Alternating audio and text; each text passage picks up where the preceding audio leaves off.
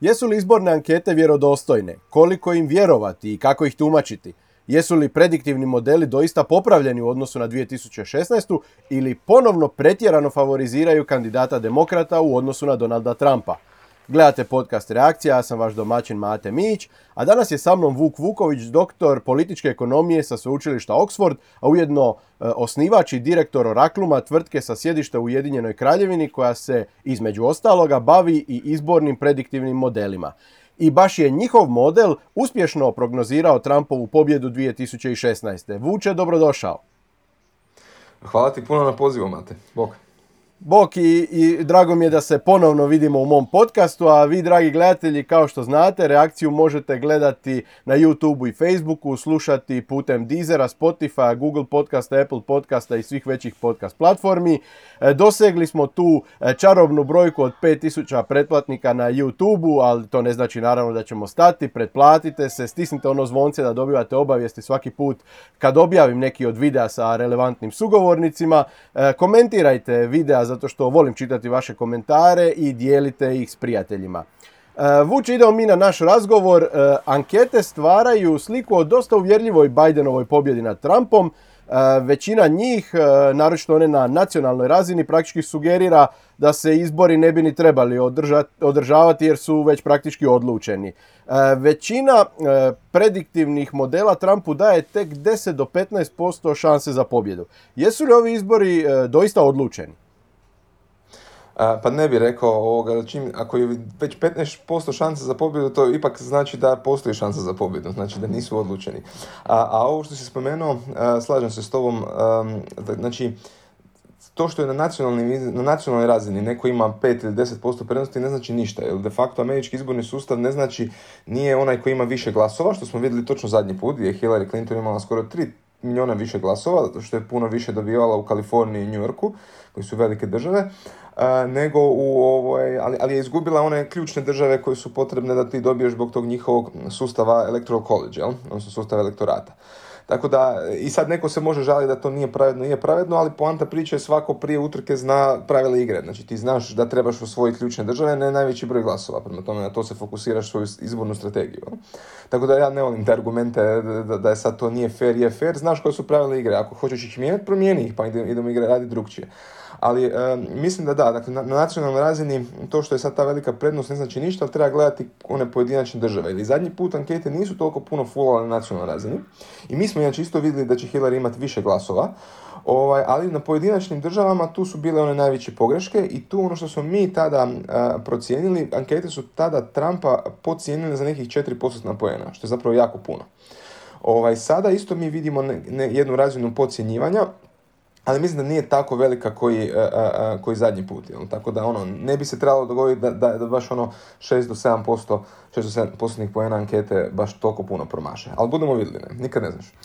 A možemo li reći recimo u ovim ključnim nekakvim saveznim državama gdje anketari daju 1-2% postotna boda prednosti Bidenu, da je tu Trump i tekako konkurentan?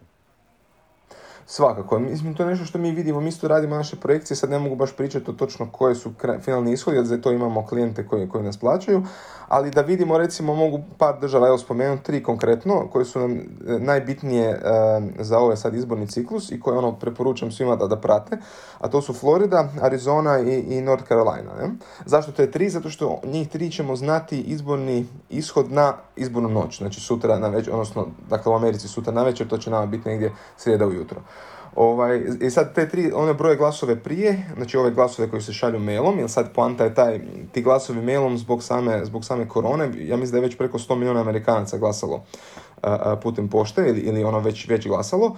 Ovaj, tako da oni već broje te glasove i onda ćemo znati njihov ishod tada. Neke druge države, poput Pennsylvania, koja isto jako bitna, ili Michigana, ili Wisconsina i tako dalje, njih ćemo znati tek možda par dana, možda par tjedana kasnije. Dakle, to će sad biti taj izvor velike izborne neizvjesnosti i to je nešto što mi najviše pratimo, ali ono što je bitno, znači ako recimo u te tri države, sad možemo se igrati sa scenarijima, jel? Ako u te tri države pobjedi Trump, odmah, ne, prvo ako, ako pobjedi Biden u sve te tri, znači u Floridi, Arizoni i... A Trump više nema puta prema zapravo 270. To je gotovo, tako je, to je, to je gotovo. U pravilu to je gotovo, onda Trump i morao, ima, morao bi osvojiti onda i Pennsylvania i Michigan, o, bilo bi, ali bilo bi mu jako teško i zadržati sve ove druge neke države i tako dalje. Ali, a, znači ako ih Biden tad osvoji, to će u pravilu biti to. ako ih, os, znači već rastemo na 0,99%. Znači te ne Trump mora, pardon, Trump mora više država, mora mislim četiri, četiri ove velike države preokrenuti. A ako pak Trump dobije sve tri, e onda njemu ja, naglo rastu šanse i to ne više nisu 10%, oni su već onda preko 60% u tom slučaju. Ovaj, I onda se sve ovisi o Pennsylvaniji. O Pennsylvaniji i sad i ove tri države, barem jednoj od te tri, znači Michiganu i tako dalje, ali Pennsylvaniju bi onda u tom slučaju trebao osvojiti da pobjedi. A u ove tri... ishod, ono, nekakvi... Da. Reci. Da, reci, reci. Ne, ne, mislim sam samo reći, u, u ove tri ishod je možda sad ima, ima različiti scenarij, ako ne znam uzme Floridu, koliko su mu tu šanse ako uzme jednu, drugu, treću, ali ono što je bitno, dakle vidjet ćemo s obzirom na ishod u tim državama će odrediti kasnije tu cijelu post izbornu neizvjesnost. Jel? Ako Trump osvoji, onda idemo u brojanje glasova, onda će to trajati slično kao što je bilo 2000 sa Floridom i Bush Gore izborima u ove tri ranije, ajmo ih tako uvjetno nazvat, ranije države koje se spomenuo, Florida, Arizona, e, Sjeverna Karolina, e, Trump čak i u njemu nesklonim anketama dosta dobro stoji, a i nekakva analiza tog e, ranijeg glasovanja pokazuje da neke njemu sklonije demografski skupine su jako motivirane bile već sad isto također ranije glasovat kao i demokratska baza, tako da u te tri države konkretno Trump prilično dobro stoji. Pa je, to, to vidimo i mi i zato u biti smo oprezni u davanju tih nekih uh, predikcija, jer, vidimo u biti da, će, da, bi, da bi ta utrka trebala biti puno bliža nego što ankete sugeriraju. I sad to je ono poanta priče. Znači, uh, pogotovo ako su se na te, te države koje su dosta blizu. Dosta blizu su duše i Texas i Georgia, što je recimo zanimljivo s obzirom su to tradicionalno ono, red states, dakle crvene, republikanske ali, ali tu oni, ili Iowa, ali tu već on ima prednost i ono, ako uzmemo u obzir taj nekakav polling bias kontra njega, onda bi ovoga, te ti države ne bi trebali biti problematične. E, meni je Teksas recimo zanimljiv, e, pa čak i više ovako politički nego konkretno anketno u ovom slučaju, jer naime dosta mu se mijenja demografija, M doseljavanje iz Srednje i Južne Amerike koje ide u prilog e, demokratima zbog njihovih socijalnih i migrantskih politika i slično, a s druge strane jako puno e, pogotovo mladih, uvjetno rečeno liberala iz Kalifornije bježi u Teksas zbog bolje poduzetničke klime, nižih poreza i slično, tako da događa se pomalo taj nekakav paradoks e, e, da e, mladi liberalnije orijentirani bježe od iz savezne države koji su demokrati doveli na rub pucanja u Teksasu u kojem bi onda htjeli opet birati demokrate. Nije li to, nije li to pomalo paradoksalno? Pa to je zanimljivo se njihove preferencije biti politički ne mijenjaju. Ovo je izbor čisto ovaj, poslovni, ne? ali da, iako, iako ono što ti kao doktor političke ekonomije znaš, jedno uvjetuje drugo. Dakle, nije taj ekonomski model u Teksasu pao s Marsa u odnosu na Kaliforniju, vezan je naravno uz političko odlučivanje i to je fascinantno. Vidjeli smo taj primjer i, i sa ljudima u Europi koji se sele, bilo unutar Europe ili se doseljavaju u Europu. Oni sa sobom nose svoj sustav vrijednosti, u stvari svoje političke afinitete e, e, i nastoje ih birati i tamo gdje su došli i mijenjati sredinu koju su došli na zapravo ono od čega su pobjegli. To je dosta, dosta zanimljiv fenomen. Da, je, slažem se, to je, to je interesantno, pogotovo na toj razini ovoga, u Europi, ovo što si spomenuo. ali mislim ono što je recimo u Americi drugčije jer tamo zašto ja volim njih kao, kao, kao taj ono sustav tih 50 država baš zbog te, toj činjenice da ti možeš, da ti možeš birat zemlju u kojoj želi živjeti s obzirom na zakone koji ti tamo pašu. Jer to su 50 država koji su relativno različite. Ono, svaka ima nekakve svoja pravila. A tako ako ti se ne sviđaju, ne znam, zakoni ovakvi i onakvi, odeš živjeti u državu koji ti se to sviđa, a dalje si u, živiš u svojoj zemlji. Ne? Čuje se da evo. Znamo da je kod... To, to, sam recimo imao prilike čuti, čuti baš kod, kod ovoga nekih ekonomista tipa Arthur Lafer kad sam bio na njegovom predavanju, on je baš to pričao, da se on odselio, isto ovo što si spomenuo, iz Kalifornije u Tennessee, jer u Tennessee imaju puno niže do, e, porezne stope na, na Ali mislim da je on ostao republikanac, tako da on nije mijenjao svoje preferencije. Znamo da su kod anketa zapravo najvažniji trendovi a Trumpov trend je ponovno uzlazan kao i 2016. s time da je ovaj put nekoliko dana, pet ili šest dana ranije krenuo smanjivati razliku u odnosu na prije četiri godine. Znači li to da bi on na nekakvom vrhuncu svoga rasta mogao biti upravo na dan izbora? Pa moguće je svakako, znači nije nemoguće zato što kao što sam rekao on još uvijek ima nekakve šanse i to, i to ovi ozbiljni malo ovaj, polsteri ističu. Um, ali sad, ono, to predvidjeti jako teško, znači sad kako kad će se taj pik dogoditi i kad će se dogoditi ta, um, taj njegov vrhunac, to ono teško je vidjeti. Um, e, a sad, ali s druge strane opet moramo pitati da li je taj signal točan, jel? Jer s jedne strane mi vidimo da Trump ima ogromne ralije i ogromni ono, hrpu ljudi dolazi na to, i, ali to je on uvijek imao. I on mislim da nikad nije uh, padao ispod nekih 40% podrške nacionalno. On nikad nije ni bio ni preko 50%, ali, odnosno možda u jednom trenutku, ali nikad nije padao ispod, znači on ima jednu vrlo snažnu bazu lojalnih suportera i oni će uvijek biti uz njega. Recimo drugim predsjednici nisu imali tako, tipa Bush, znam da je padao ispod uh, i neki Nixon je pao na 15% i tako dalje ali Trump je baš ovoga konstantno, znači ne gubi svoje lojaliste i to njemu daje, daje nekakvu snagu, tako da ono, ovo što vidimo je možda onaj standardni njegov njegov ono polling numbers gdje su ljudi nabrijani koji žele vole njega i koji ga žele glasat. E, a sad pitanje je da li će to biti dovoljno. To je, to, to Poznat je taj e, fenomen, mislim dosta o njemu slušamo, sti, takozvanih stidljivih Trumpovih birača, e, ljudi koji zbog velikog pritiska i medija i političke javnosti, općenito okoline, jer je Trump kojeg oni favoriziraju polarizirajuća figura, pa su često mete raznih napada, tako da nisu voljni javno izreći svoju preferenciju koliko je doista vjerojatno da se dio njegovih birača ne želi izjasniti u anketama i možeš li reći nešto više o tom isto zanimljivom fenomenu o kojem se može čuti ovih dana, to je da dio njih svjesno obmanjuje anketare jer ih smatraju nekakvim establishmentskim neprijateljem pa im namjerno mažu oči e, izražavajući pogrešne preferencije.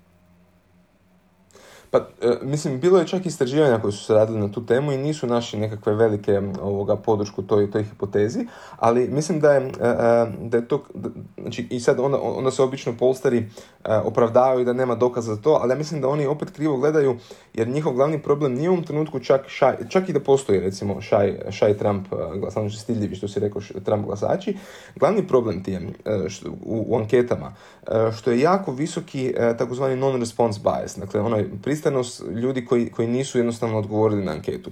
Danas ti je on, um, on je bio prije par godina 9%, danas je možda na ono 4 do 5%. Što to znači? To znači da kad zoveš ljude, ako, ako hoćeš anketu od ne znam 900 ljudi, ti moraš zvati 10, a recimo da je 9% stopa, ti moraš zvati 10.000 ljudi da dobiješ, de, da dobiješ 900. Prije si imao taj response rate je bio 40%, znači govorimo o 90-ih, je bio 40%, znači da si za 900 ljudi mora, mora znati samo 2.500 ljudi. I to je ta glavna razlika, ali ti onda vidiš da ti jedan veliki dio ljudi ok, neki ljudi neće glasati, jasno, ali jedan dio ti ne želi reći, ovaj, znači skriva. Dakle, možda su tu šaj tram glasači u tom smislu, zato, ne, zato u istraživanjima mi ne vidimo taj efekt da oni postoje, ali možda oni postoje tu da ti uopće nisu se htjeli ni javiti na samu anketu, ni odgovoriti na nju. To je nešto što mi pokušavamo ovoga, popraviti sa našom metodologijom, jer mi pitamo ljude šta ti misliš da će se dogoditi. Dakle, ne samo za kog ćeš ti glasati, nego šta misliš, ono, šta će ljudi oko tebe raditi, šta će se u tvojoj državi, koji će taj ishod biti. Dakle, pitanje je u biti prediktivnog karaktera, koje uzima onda u obzir i tu činjenicu da, da će turnout, odnosno izlaznost da će biti veća, manja i tako dalje. E, drago mi je spomenuo vaš model, vi ste prije četiri godine e, uspješno predvidjeli Trumpovu pobjedu, ove godine sam si rekao ne idete javno s predikcijom, e, pa nam pretpostavljam nećeš reći ko pobjeđuje i koliki broj elektora predviđate za svakog kandidata, ali nam, možeš li nam reći nešto više općenito o vašem modelu, jeste li ga unaprijedili i kako u odnosu na 2016. i nekakve zanimljive fenomene koje ste otkrili, ako ste ih otkrili ove godine? Pa je, mi uvijek, uvijek radimo na njemu u smislu nekakvih ono tvikova, nekakvih malih popravci, pa smo tako imali i neuspjehe tipa hrvatski izbori, ovi EU izbori 2016. Ali smo zato jako dobro predvidjeli, ne znam, Milanović Kolinda, tipa ova kruga. ne 2016. pardon, 2019. izbori, ovi europski izbori što su bili 2019. Um, ali smo, ono, tako da izbore radimo više za te eksperimentalne stvari, ovo sad je više ono poslovno, tako da tu nismo htjeli dirati u odnosu na ono što je bilo 2016. Dakle, idemo sa istom metodologijom. I tu je glavno pitanje je, dakle, šta ti misliš ko će pobijediti? Dakle, to je taj wisdom of crowds element i šta misliš šta drugi ljudi oko tebe misle. E sad, nakon što to pitamo, onda mi u biti iz ljudi izvlačimo njihove, kako su glasali njihovi prijatelji. Dakle, mi to radimo preko društvenih mreža. Znači, ljudi šeraju anketu, onda uđu njihovi prijatelji i onda vidimo kako ko dobro predviđa svoju okolinu. I sad s obzirom na to, znači neko može biti ono, živjeti u babolu u nekakvom liberalnom, neko može živjeti u babolu u crvenom, ali, ali ono nije bitno jer, jer vidimo da, da ovaj, mislim, takvi ljudi su nam onda, ajmo reći, manje precizni u svojoj predikciji. Meni trebaju ljudi koji su onako između, neki su ti prijatelji lijevo, neki su desno, neki su centar. Znači imat ćeš malo bolji, barem imat ćeš veću vjerojatnost da kužiš šta će se događati. To je poanta priče. Znači mi moramo naći dobre, mi zovemo observeri, ne? znači dobre ovoga promatrače izbora, odnosno ljudi koji kuže jednu i drugu stranu i na taj način će bolje shvatiti kakav će biti ishod. Ne mora značiti nužno da će biti točni, ali u prosjeku dobit će, imat će veću vjerojatnost i to će dobiti veći onda ponder u samoj anketi i na taj način ćemo, ćemo koristiti tu predikciju. E, ne možeš nam naravno otkriti ko će pobijediti prema vama? Ne, ne, za sad ne, ali, ali ono, evo, mislim... evo, evo preformulirat ću pitanje. Moram iz tebe izvući neku ekskluzivu, pa ću preformulirati Ajde, pitanje. A, možeš li nam reći e, jesu li vaša predviđanja drugčija u odnosu na ove standardne ankete i kako E, koje zaključke možeš izvući iz vašeg predviđanja kakve su ove druge ankete favoriziraju ili nekoga presnažno dvojice kandidata? Pa da, jesu drugčiji su, ali ne toliko drugčiji, ja sad puno rekao. Ovoga, Sasvim dovoljno. Drugčiji su u smislu da, da mi, mi isto vidimo taj definitivno nekakav, nekakvu, nekakvu pristanost anketara. I ono što sam rekao, ona možda neće biti tako velika kao i zadnji puta, dakle ta greška, ali, ali će sigurno biti ići, ovo, znači sigurno će te, ti brojke biti manje, manja razlika Biden-Trump nego što ankete predviđaju. A možeš li, možeš li mi reći ako ste istraživali, a vjerojatno jeste najvažnije teme koje, koje građane zanimaju, vodi li korona uvjerljivo na toj listi i ovaj, može li onaj odnos prema pandemiji odlučiti ove izbore? E, svakako i to je sad jedan od razloga zašto u biti e, e, imamo taj, taj shift. Ono što sam ja, znači mi smo ovo krenuli još ono, pripremati se od prvog mjeseca i u tom trenutku glavna tema je, znači kao i uvijek u Americi ekonomija, ali to je broj, uvijek broj jedan tema i to je apsolutno išlo Trumpu u prilog. Dakle, oni u tom, znači govorimo da, da, da se nastavilo, da nije bilo korone, mislim da ne bi danas imali nikakav ovoga veliku neizvjesnost, da bi Trump to to puno uvjerljivije, ovaj, odnosno da, da bi jednostavno da bi on pobjedio, um, jer imao je on povijesno najnižu nezaposlenost, imao je najviši rast tržišta, to Amerikancima dosta ide u prilog. Ja sam čitao nekakve tada i, i komentare običnih ljudi koji su govorili ja možda ne volim Trumpa da se ne slažem s njim, ali ono zbog njega imam posao, zbog njega rastemo i tako dalje. I to je taj element, pogotovo u ovim, u ovim Rust Belt Midwestern e, državama, dakle ovo što smo malo prije komentirali, dakle gore Michigan, Minnesota, Wisconsin, Ohio i tako dalje. Ovaj, tako da ono, u, da se nastavilo, da nije bilo korone, bila bi potpuno drugčija situacija. Ja sam tada čitao, Bidenova kampanja radila neke loše poteze, Trumpova radila dosta dobre, usredotočila su se na ove poruke na Whatsappu, na, na, na, išli su opet na digitaliju, drugčije, zadnji put su išli s društvene mreže, sad su išli direktno na, na poruke. Ovaj, ali eto, to se sve nekako pošemerilo, poremetilo sa ovim, sa koronom. Iako treba, treba isto voditi računa da postoji jedna, jedna bitna razlika tu. recimo Trumpova kampanja i dalje radi ono takozvano get out vote. Dakle, to je u Americi dosta bitno. To je ono, mislim, ti si radio na izborima, znaš da je uvijek terenski rad najvažniji. Moraš na terenu moraš na terenu dobiti ljude. Jel? Bidenova kampanja to ne radi zbog e, korona. Što se, tiče, što se tiče digitala, tu Trump ne samo da je konkurentan, nego i prilično dominantan u odnosu na Bidenovu kampanju i sam si rekao, terenski pokazatelji su isto na Trumpovoj strani. E sad, e, samo ankete praktički ne daju prednost Trumpu, odnosno daju prilično uvjerljivu e, prednost Bidenu. Je li istina negdje na sredini ili ipak anketama e, trebamo dati kao pokazatelju nešto veću relevantnost u odnosu na ove neanketne pokazatelje? Pa je na sredini, ali nekad ovako, zato što, zato što nekad ti neanketni pokazatelji ti mogu biti ono dobar smjer, ali nisu nužno ono isto savršeno, nemaju savršeno tu prediktabilnost. Jel? Jer mi kad, smo zadnji put gledali da smo gledali tako neke stvari, ne bi, ne bi, ne bi dobili tu recimo Trump predikciju. Ovaj, tako da, e, e, znači, ipak i isto recimo da nismo koristili taj naš ono, social media pristup, isto ne bi, ne bi točno ovaj, predvidjeli. Um, tako da ono, ima nešto u tome, u toj vrijednosti anketa, ali opet postoji i velika, veliki problem. A sad ono, da su sad sve na način da su sve, ajmo reći, toliko puno krivo, toliko, toliko krive, ne vjerujem, jer one jesu, imaju nekakav jednu pristranost i to je sigurno, ona postoji i dalje, ona nije nestala, ali mislim da nije toliko velika kao, kao ono što se misli. Ajde, još jedno pitanje o anketama pa da završimo s njima. E, sam si rekao da je stotinjak milijuna Amerikanaca već dopisno glasovalo. E, očekuje se velika izlaznost na ove izbore, čak ono iznad nekakvih očekivanih standarda za izlaznost na američkim predsjedničkim izborima. Smatraš li da, jer poznato je da ankete računaju nekakvu standardnu izlaznost i da onda mogu značajnije promašiti ako je izlaznost ispod, značajnije ispod ili iznad toga, može li velika izlaznost e, poremetiti praktički nalaze e, e, istraživačkih kuća i može li se na kraju dogoditi da zapravo velika izlaznost donese nešto drugčije rezultate od onoga što one predviđaju, makar nužno za standardnu izlaznost njihova predviđanja možda i nisu kriva inicijalno. Da, evo pa, super pitanje. Ja mislim da u ovom trenutku one uzimaju u obzir tu izlaznost i smatraju da će ta velika izlaznost koristiti Bidenu, što ne mora nužno značiti, jel? Dakle, da, u pravilu, ono, veliki izlaz... Sad, to, to, to je jedan od ono, mitova koji smo mi još za, za hrvatske izbore, ovaj, još 2015. govorili, da li velika izlaznost, izlaznost ide u korist ljevici. Može biti, ali ne mora biti. Znači, nekad je, nekad nije, tako da nije, nije, to, nije set in stone, kako bi englezi rekli, jel? Nije to savršeno, savršena točnost. tako da, mislim, ja bih rekao da jedan od razloga zašto je takva velika prednost je što su oni uzeli u obzir da će ta velika izlaznost ići u prednost demokratima, jer ljudi koji, ne znam, prije ne bi glasali, sad će ipak glasati za, i, i to prepostavka je za Bidena. kažem što ne mora nužno biti, mi ne znamo u ovom trenutku na temelju samo toga, na temelju samo tih dopisnih glasova za koga ti ljudi glasuju.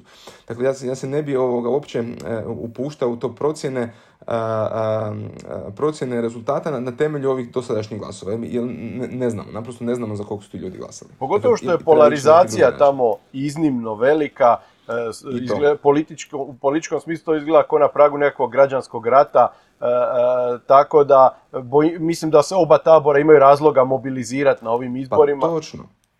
Točno, ne, ali upravo to, ali ne samo to, znači ti sad ne znaš u ovom trenutku da, znači e, imaš ogromnu mobilizaciju ljudi koja nikad nije bila do sada, ali imaš je zbog te situacije s koronom, jel? E sad, ljudi su pohrlili glasat zato što im se otvorila ta mogućnost da, da glasuju od doma, da ne moraju ići na, na polling station, ne znam, ako si čitao one reporte, ljudi znaju po ono 9 sati stajati u redu za, za glasovanje kad su bili ovi midtermni za vrijeme, za vrijeme same korone. To, ok, neko to voli, očito amerikanci su navikli na takve stvari, a ne bi sigurno čekao 9 sati. Ako bi čekao 15 minuta bi mi to bilo previše. Ali dobro, ali to je, ali to, ali to je drugo, ne. tako da hoću ti reći, ne mora, ono, ne znamo u ovom trenutku, zato što nismo nikad do sada imali takav slučaj, tako da ne, ne možemo znati šta taj veliki turnout, ta velika izlaznost u slučaju tih mail glasova znači. doktor si političke ekonomije, kao što smo rekli, kako bi ti ocijenio ekonomske politike Donalda Trumpa prije korone? Da se sad zadržimo na tom razdoblju prije ovog eksternog šoka za koji Trump ni bilo koji drugi predsjednik nije odgovoran, on se jednostavno dogodio. E, tako da zanima me kako ti ocjenjuješ njegove ekonomske politike prije korona. Um, pa ovak, znači, što se samog toga tiče, on je svakako radio stvari koje su bile korisne za rast tržišta. Znači, on ima izuzetno visok rast stock marketa, dakle, rezao je poreze ovaj, i, i dao je čak i nekakve uh, natruhe stimulusa i tako dalje. I to je sve ono, sad neki će reći punilo bubble, što je, što je isto tako lako moguće, znači tržišta su rasla uh, ovoga, izuzetno, izuzetno jako ali u pravilu te njegove politike i na temelju prijašnje administracije i, ono, i dobre ekonomije koju je imao su mu apsolutno išli u prilog. Tako da ono, mislim da, da je sama ekonomija bila dosta jaka i vraćali su se nekakvi poslovi u određenim industrijama koji su njemu bile važne i, i, i te stvari su mu, su, su mu definitivno išle u prilog. Bilo je tu nešto neizvjesnosti što se tiče ovih trgovinskih politika sa Kinom i to je u par slučajeva znalo tržište ovaj, spustiti u negativni šok, recimo početkom prošle godine, početkom 2019. Ovaj, tako da, ono, uglavnom su te neizvjesnosti bile vezane uz njegove nekako vanjsko-političke poteze nego, nego ove domaće poteze. Um, i, i, i, u tome u biti uh, Amerikancima je zato on, ajmo reći, neki način, barem on, pogotovo ovima koji, koji glasuju za njega, bio tu prihvatljiviji jer ne zanima ih njegove vanjsko-političke stvari, nego više zanimaju ono što se radi, što se događa doma. A misliš da postoji dio birača koji bi mogao nagraditi E, te pred korona dobre ekonomske poteze, ljudi koji možda 2016. nisu znali što od njega mogu očekivati, a sad kako ipak znaju e, kako je upravljao i ekonomijom, ali i državom, e, a Amerikance u pravilu puno više zanima unutarnje politička situacija nego, nego vanjsko-politička. Misliš li da je ipak jedan kontingent birača koji mu nije dao povjerenje 2016. bi sad mogao?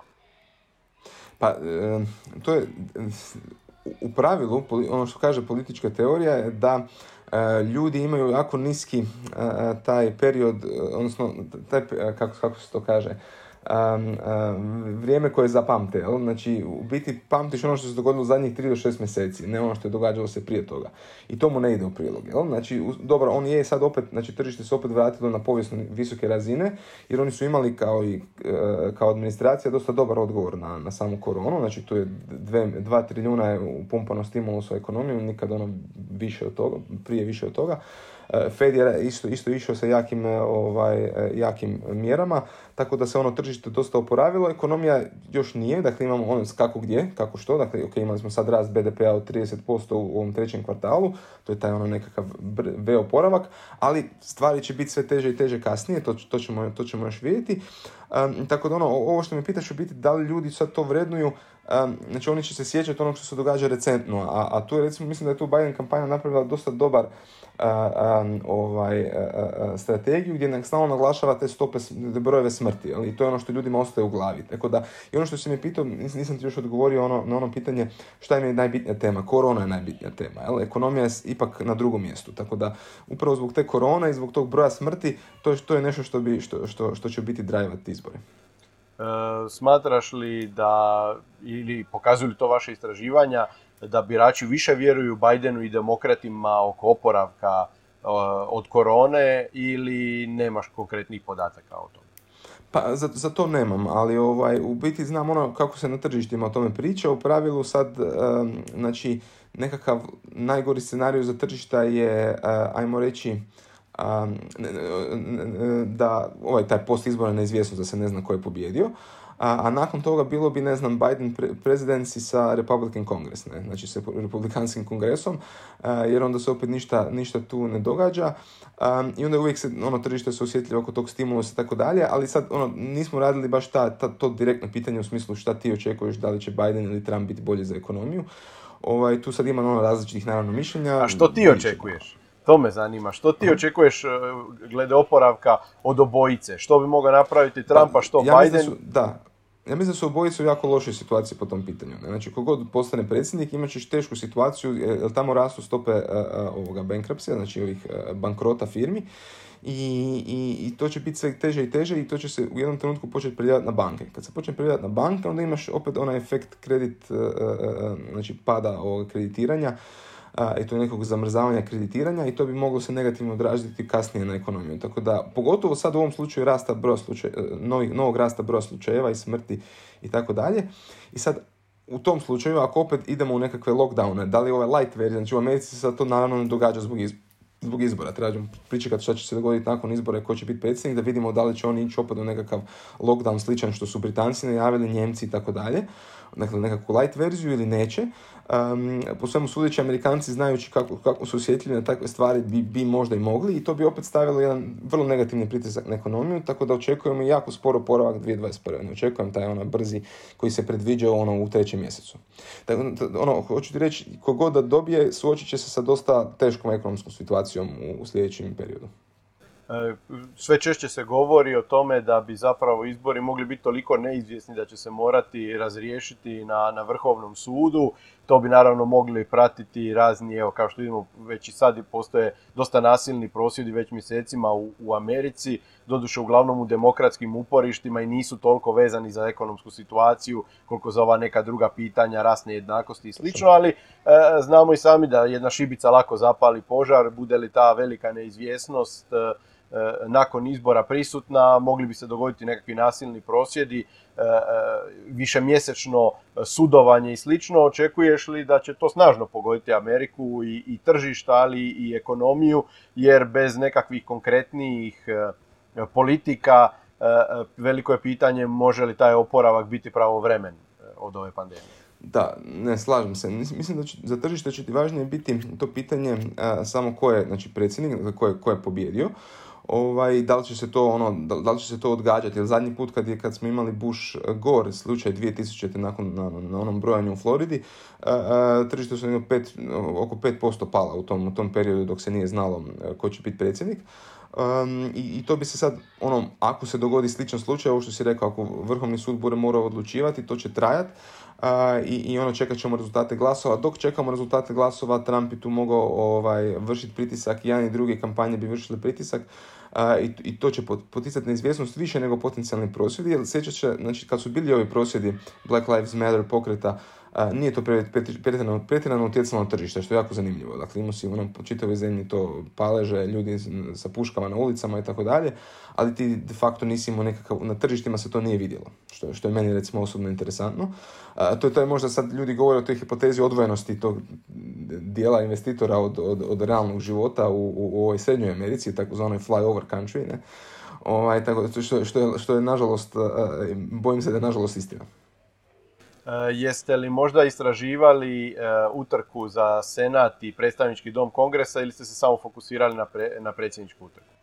Ne, nismo, nismo, nismo to išli smo samo na predsjedničku, to je ono što je najzanimljivije i što ima najjači efekt na samo tržište. Ali me svejedno zanima da pokušaš pronaći odgovor na, na moje posljednje pitanje. Misliš da bi neke eh, u ovim ključnim državama, swing states, da bi nekakve neizvjesne utrke za Senat E, mogle pripomoći nekom od kandidata da ipak ako postoji neko od karizmatičnijih e, kandidata za senat da mu povuče još koji lokalni glas za predsjedničku utrku. Jeste li možda vidjeli iz 2016. E, ta neka preklapanja tih dvije utrka? Obično ti je efekt obrnut. On ti se zove coattail efekt. Ne? I, I postoji jako zanimljiva istraživanja o tome gdje ti u biti E, recimo to se točno dogodilo 2016. Dakle, na tail zato što ono kao na, na, na repu kaputa predsjednika se ostali e, šlepaju, reći, šlepaju, okoriste. Jel? I to se točno dogodilo tada. Znači, republikanci su imali jako dobar rezultat upravo zbog Trumpa, jer ih je Trump pogurao prema gore. Na midterm izborima oni su, ovih, znači onim američkim, dakle 2018. su dosta izgubili u nekim državama, ali opet zato što nije bilo tog efekta Trumpa u tom trenutku. I tu je zanimljivo sam gledao, oni koji su se odrekli Trumpa su prošli lošije od onih koji su i dalje bili uz njega. To je recimo interesantno. Tako da oni i dalje ima taj, taj recimo pozitivni efekt i on je dosta promijenio to republikansku, ja bih rekao, biračku bazu, što, što će biti interesantno u narednim godinama čak i da izgubi ili ako i pobjedi. Ovaj, ali ono što sam htio reći, znači, e, dakle, taj efekt je u pravilu taj da predsjednik vuče ostale, a ne da ostali guraju njega. Ne? Znači, u pravilu, u pravilu je to smjer, smjer ono, direkcija tempo nekog odnosa. E, vuče, hvala ti na ovom razgovoru, hvala ti na drugom gostovanju u mom podcastu. Obećavam da te neću uskoro tlačiti ponovo. E, doista ti hvala, uvijek je, uvijek je lijepo te ugostiti i saznamo i ja i moji gledatelji jako puno pametnih stvari. Super, evo, baš mi je drago i evo, hvala ti na pozivu, bilo je baš zanimljivo. A vi, dragi gledatelji, znate gdje nas možete gledati na YouTubeu i Facebooku, slušati putem svih relevantnijih eh, podcast platformi. Prešli smo 5000 pratitelja na YouTubeu, ali to ne znači da treba odustati. Pretplatite se, stisnite zvonce da dobivate obavijesti svaki put kad objavim neki ovako eh, dobar razgovor sa kvalitetnim sugovornikom kao što je eh, Vuk. Dijelite s prijateljima, komentirajte, lajkajte. E, bilo je to sve za ovaj put. Do sljedećeg puta. Uživajte i ugodan dan.